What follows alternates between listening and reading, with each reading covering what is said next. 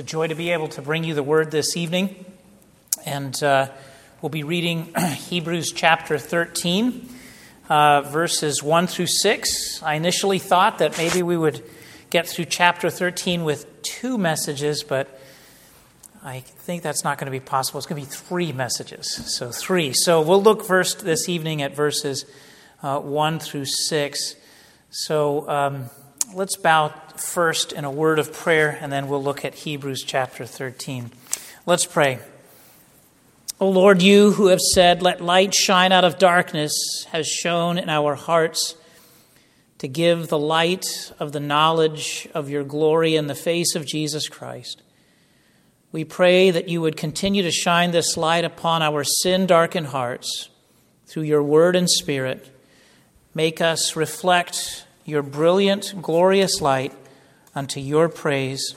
We pray and ask all of these things in Christ's precious name. Amen. Let's uh, take a look at uh, Hebrews chapter 13, and we'll be reading verses 1 through 6. So let's give attention to the reading of God's word, Hebrews chapter 13, verses 1 through 6. Hear now the word of God. Let brotherly love continue. Do not neglect to show hospitality to strangers, for thereby some have entertained angels unawares. Remember those who are in prison as though in prison with them, and those who are mistreated, since you also are in body in the body. Let marriage be held in honor among all, and let the marriage bed be undefiled, for God will judge the sexually immoral and adulterous.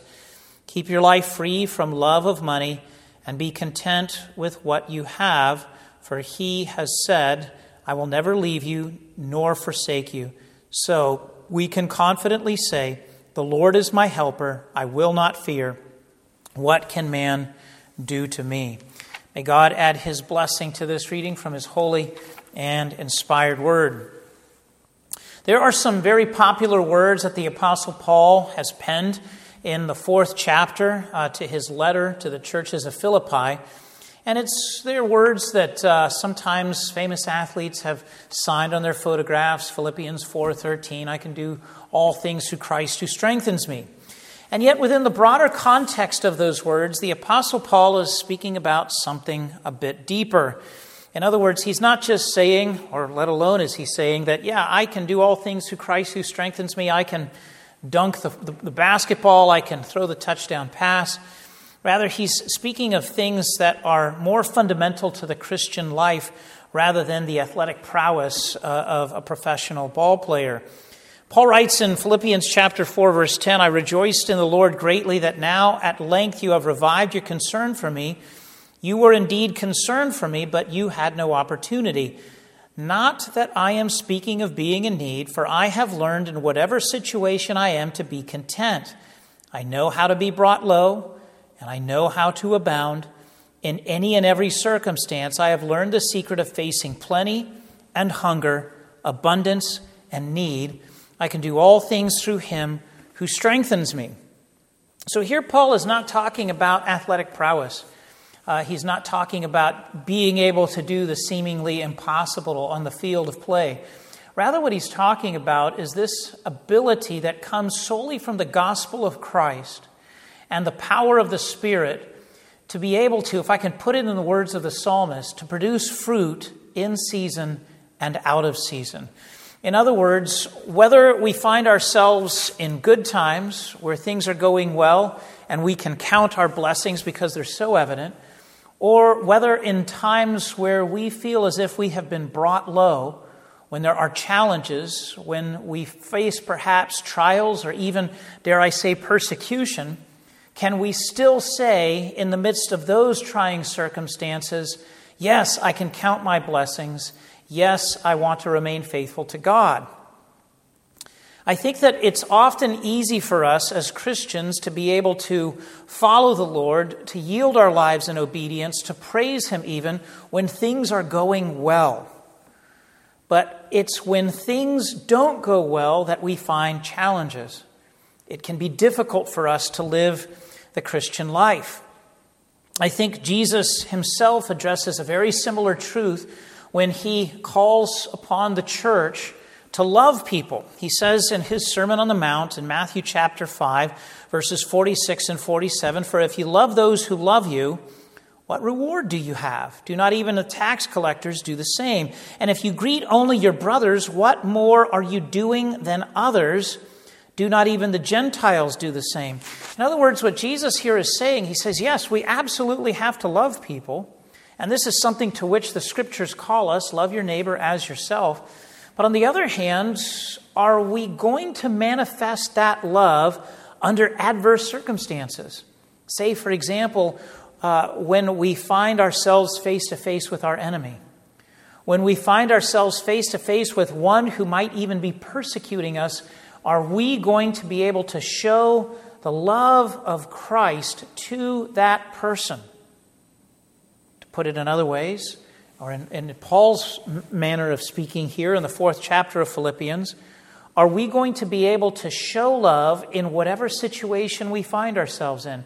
Are we going to seek to be godly, whether in times of plenty or in times of want? Are we going to be able to produce the fruit to which God calls us to produce, the love uh, uh of the gospel, in times of plenty and in times of want, in season and out of season? Well, this and similar truths are the very truths I think that the author to the letter of the, of the, of the Hebrews uh, draws our attention to as we come here uh, to chapter 13, verses 1 through 6.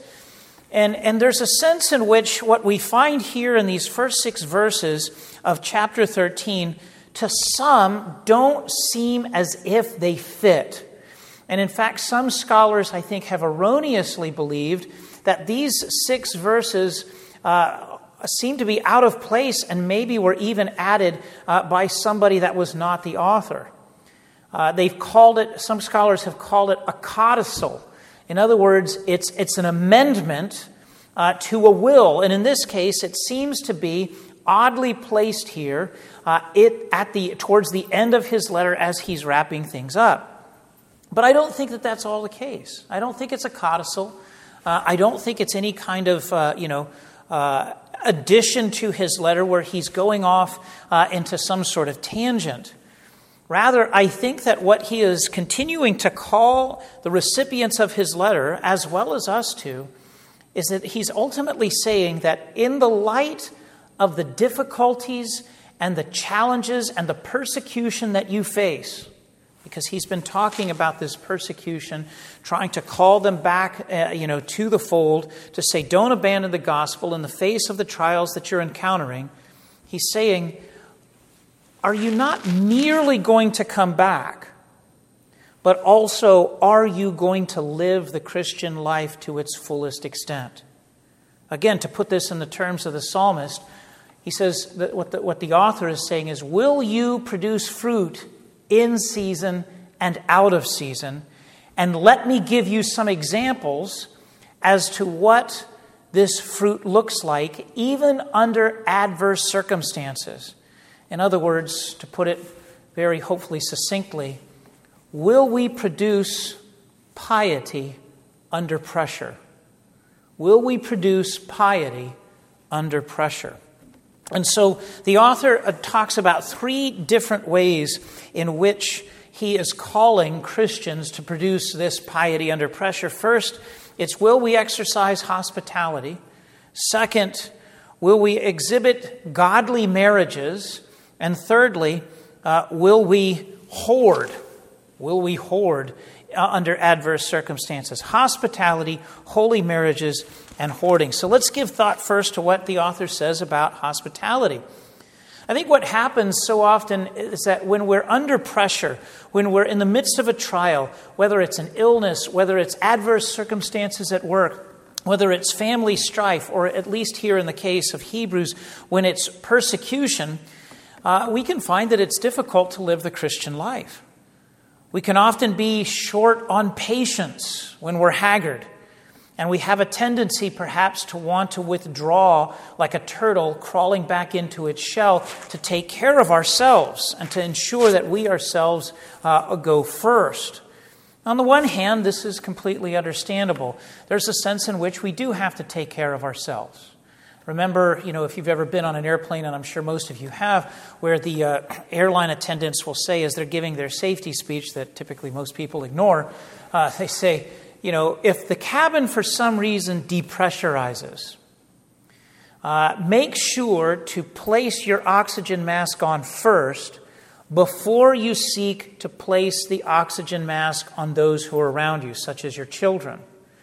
And the principle at work here is, is that you can't help others if you yourself can't breathe. And makes perfect sense. And so in this case, I think that what the author would want us to say is sure, make sure you're plugged into the oxygen mask of the gospel. Make sure that the life, uh, you know, the air of the new creation, of, of the gospel, of the power of the Holy Spirit flows into your lungs so that you can breathe deeply. But at the same time, once that oxygen mask is affixed and you're breathing in the air of the gospel, don't cease to, to care for others. Look out for the needs of others.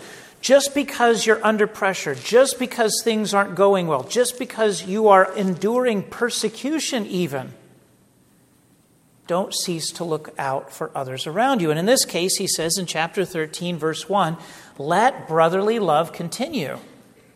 Let brotherly love continue. In other words, even under adverse circumstances, or again, to borrow the language of the psalmist, when it's seemingly out of season, he says, let brotherly love continue. The Apostle Paul addresses a similar point in his well known second chapter of Philippians when he says, Do nothing from selfish ambition or conceit, but in humility count others more significant than yourselves. He says, Let each of you look not only to his own interests, so we'll fix that oxygen mask on, but also to the interests of others. Let brotherly love continue. So, in the midst of our suffering, we can and must take care of ourselves, but not to the point where we cease to care for others. We can think of the, the love of God in Christ through the Spirit, that it comes to us, but our lives are not supposed to be cul de sacs. And that as we receive the love of the gospel, this love enables us to love around us, to dispense and to be a fountain of the love of God in Christ, and to give that love to our brothers and sisters in Christ. I think we can see a number of powerful vignettes where we see, we can call it again piety under pressure or love going out even under the worst of circumstances, chiefly in the crucifixion of Christ. You remember that Jesus is hanging there upon the cross. And if there was ever a moment where somebody had the right to be focused upon himself as he was bearing the wrath of God, what does he say and what does he do? Luke chapter 23, verse 34, and Jesus said, Father, forgive them, for they know not what they do. In the midst of his suffering, he was casting love to his enemies, to the very people who were crucifying him. That's brotherly love in the midst of suffering, the very love to which the author calls us. As Jesus hung upon the cross, in the depths of his sufferings, he was still looking out for others, not only those who were his enemies, but also those who were close to him. In the Gospel of John, we see this in the 19th chapter of John, verses 26 and 27. When Jesus saw his mother and the disciple whom he loved standing nearby, he said to his mother, Woman, behold your son. And he said to the disciple, Behold your mother. Again, you can imagine he should be thinking of himself. He's suffering. He's probably enduring the most intense pain that he ever experienced, let alone any other human being has ever experienced in the history of the world. And yet, in the midst of his sufferings, in the midst of this pressure of bearing the wrath of God upon his shoulders, there he's saying to his mother, Look, this young man will now take care of you. And he's saying to this young disciple, Please take care of my mother. He's looking out for the needs of others. What that passage there from John 19 says is from that hour the disciple took her to his own home. Notice the love flows from Christ, it goes from Christ out to John the disciple, and then it goes out from John the disciple to Christ's mother. As from that very moment, he takes her in and he shows her hospitality, presumably for the rest of her life. Let brotherly love continue, even under the worst of circumstances. And so, this is why he says here in verse 2 do not neglect to show hospitality to strangers, for thereby some have entertained angels unawares. Now, you can imagine, you know, how many times have you, has this thought run through your mind? You know, oh, I'd love to have this person over to the house. But then you think, ah, but, you know, the house isn't tidy enough. Or, I'd love to have this person over to the house, but uh, boy, you know, a member of my family is ill. Uh, or I'd love to have these people over to my house, but um, things are going terribly at work and I'm just simply not in the mood. And yet, here, what the author is saying is he's saying, show hospitality, and they're in the midst of suffering and persecution. Remember going all the way back to Hebrews 10:34 for you had compassion on those in prison and you joyfully accepted the plundering of your property. They've got the authorities coming in and taking their property. Maybe even taking their homes. And yet he's saying in the midst of this, show hospitality. This is, this is, this is, in one sense, you could think, hey, this is the wrong time. this is inconvenient. Or again, to borrow the language of the psalmist, it's out of season. And yet, what the gospel enables us to do is to produce fruit in season and out of season to show hospitality even under adverse circumstances. And so, in this respect, I think that what the author does here is that he's echoing the teaching of Jesus, especially when he says, Do not neglect to show hospitality to strangers. In other words, you don't even know these people. You don't even know these people. Let alone, might these strangers be some of the very people that were persecuting the church?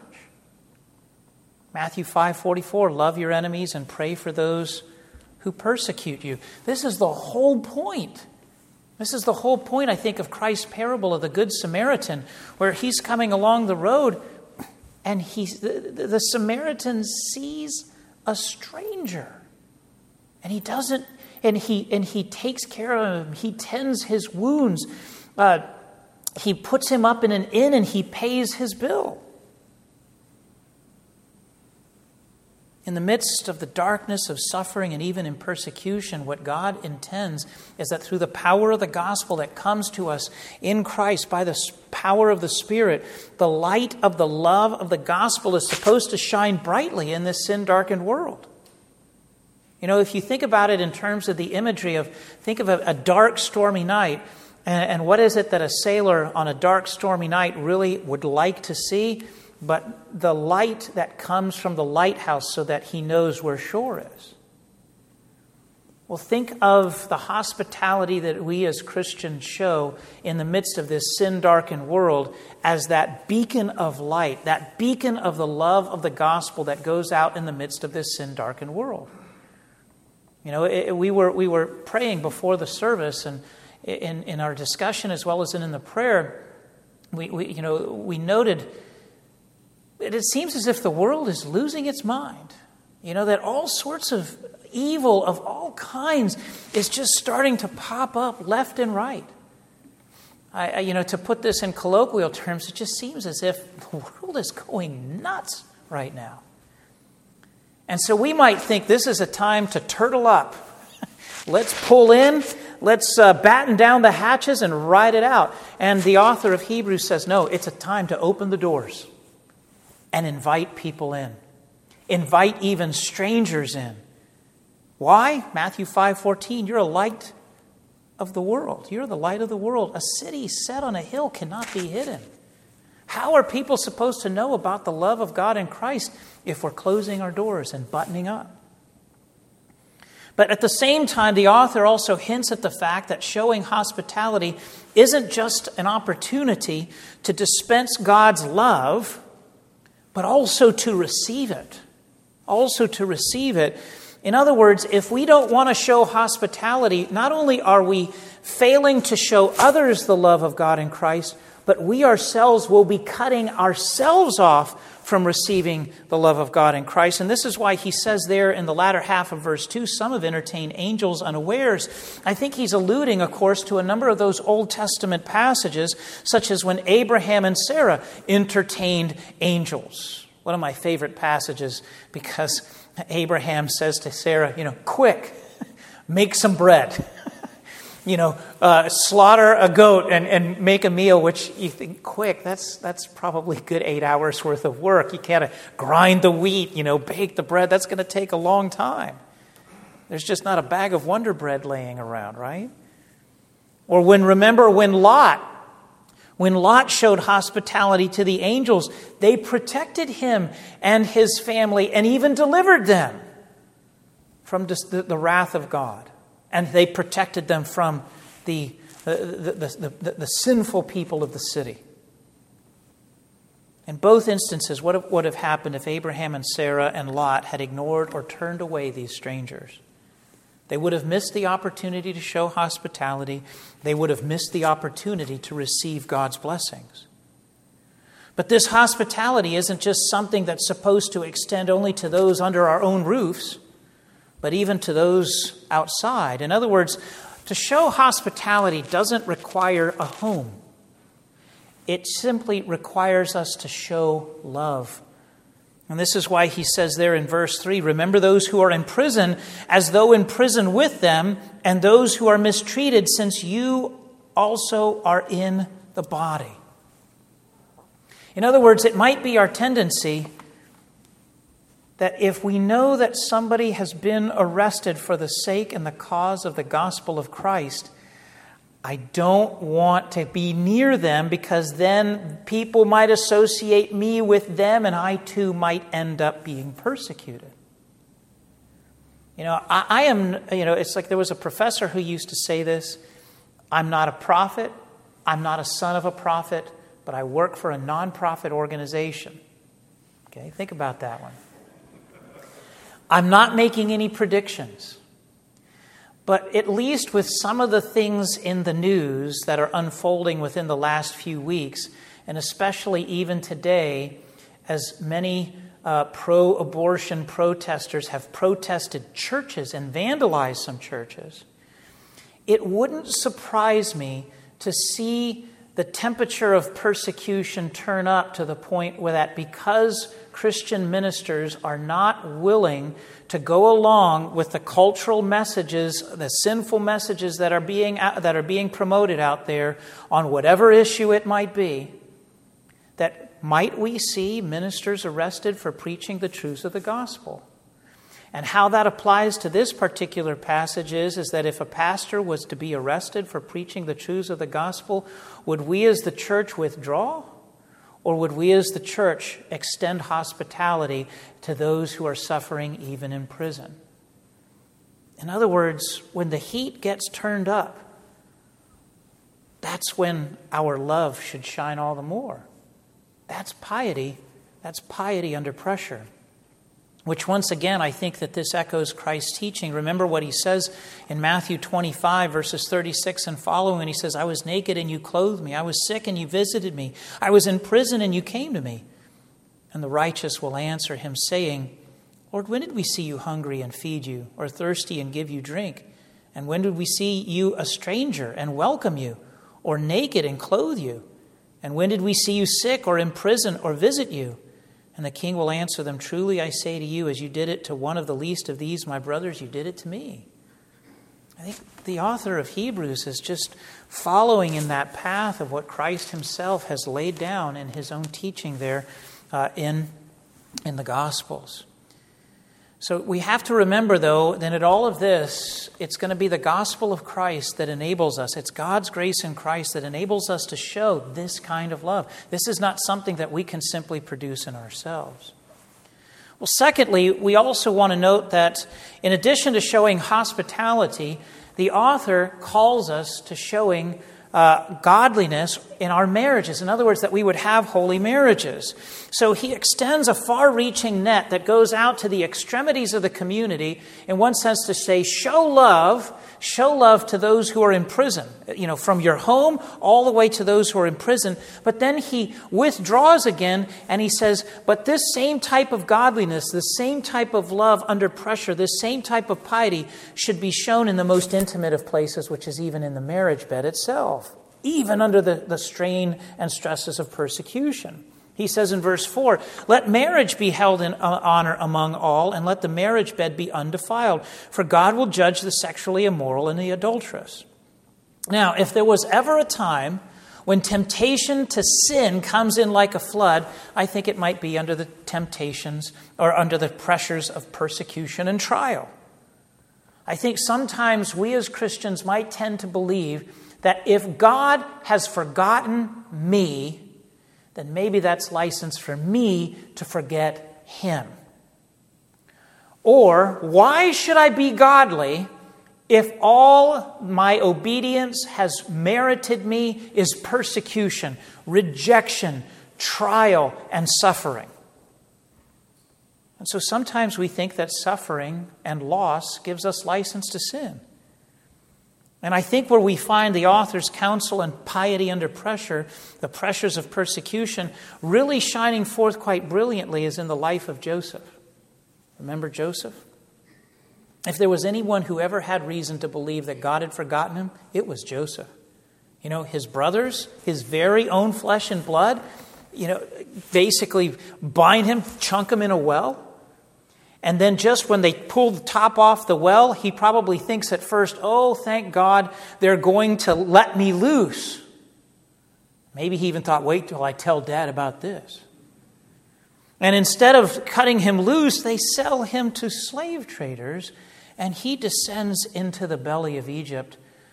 Presumably, he probably thinks never to be seen again, maybe even unto his death.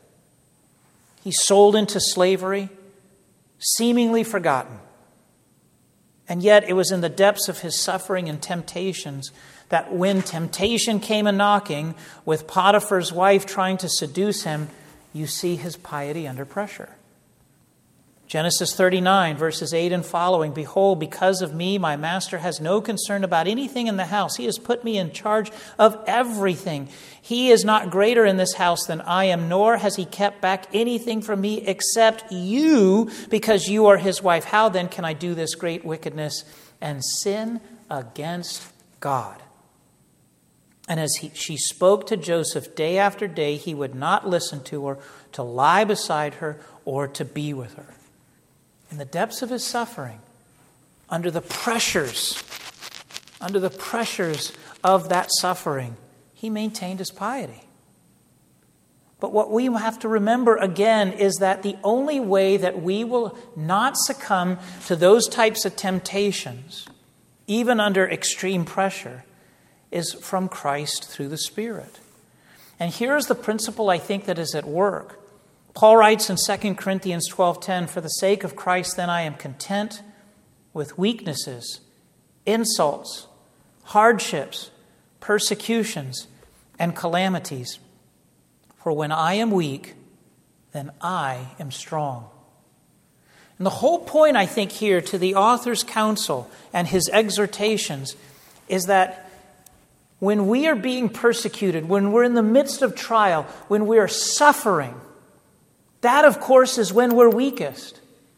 But that, at the same time, is when we can rest in the power of the grace of the gospel of Christ so that we may be humanly weak, but in Christ is when we are strongest. It's when we are weak, when we are, you know, as Paul describes us as Second Corinthians, vessels that have broken pieces that, that, that seemingly look as if it renders us useless, but instead it's those broken pieces allow the light of the gospel to shine out from inside the jars of clay that we are, so that people can see the light of the glory of the gospel of Christ in our lives when we are weak. When we are weak, He is strong. When we decrease, He increases. And so here, He's calling His recipients to maintain the purity of the marriage bed to maintain the purity of the marriage bed in something as seemingly out of sight as, as, you know, as, as anything in our public lives. That's something that occurs behind closed doors, and he says, yet even there, maintain your piety under pressure. Third and finally, he talks about hoarding. He talks about hoarding. And I do note that I think that in this sermon, I've I, yeah, I got, I think I listened to Pastor David Strain preach last week, and he had a lot of alliterations. Piety, I have piety under pressure, hoarding, hospitality, and holy marriages. I think I went nuts. Nevertheless, let's talk about hoarding for a minute. And that the last exhortation he gives is piety with regard to money, which again may seem out of place, but I don't think it is. He says in verse 5 Keep your life free from the love of money and be content with what you have for as he uh, for he has said, I will never leave you nor forsake you. Now remember what the apostle Paul has said in this regard. He says in 1 Timothy 6:10, "For the love of money is a root of all kinds of evils." So I think the author is working from this uh, principle.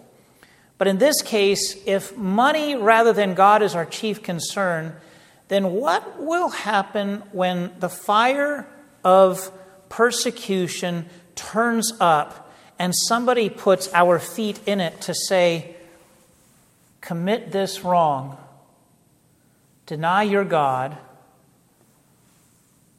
or you will lose your money.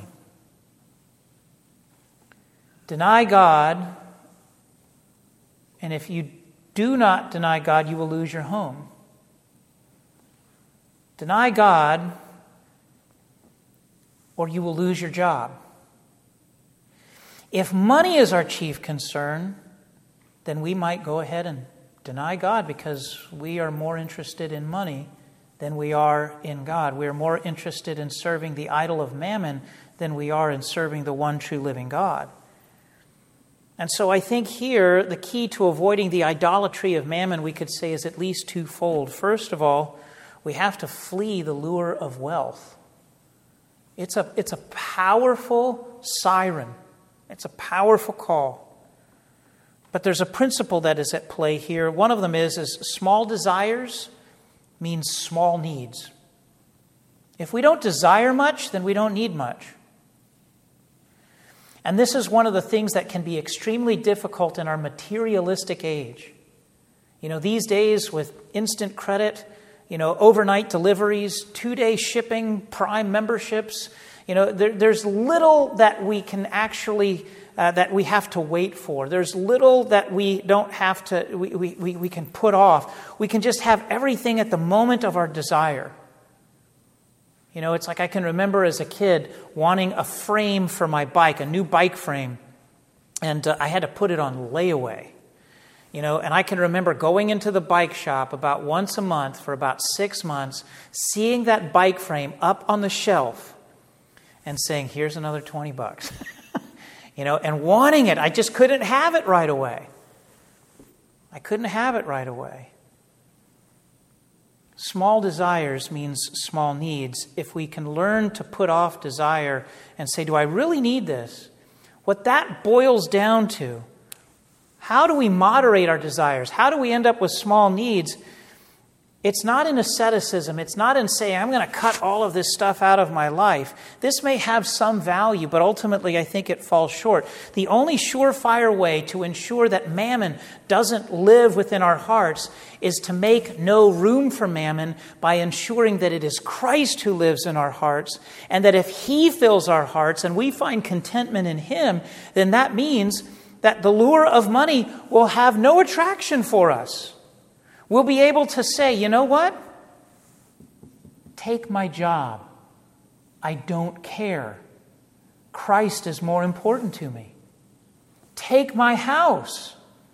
I don't care. Christ is more important to me.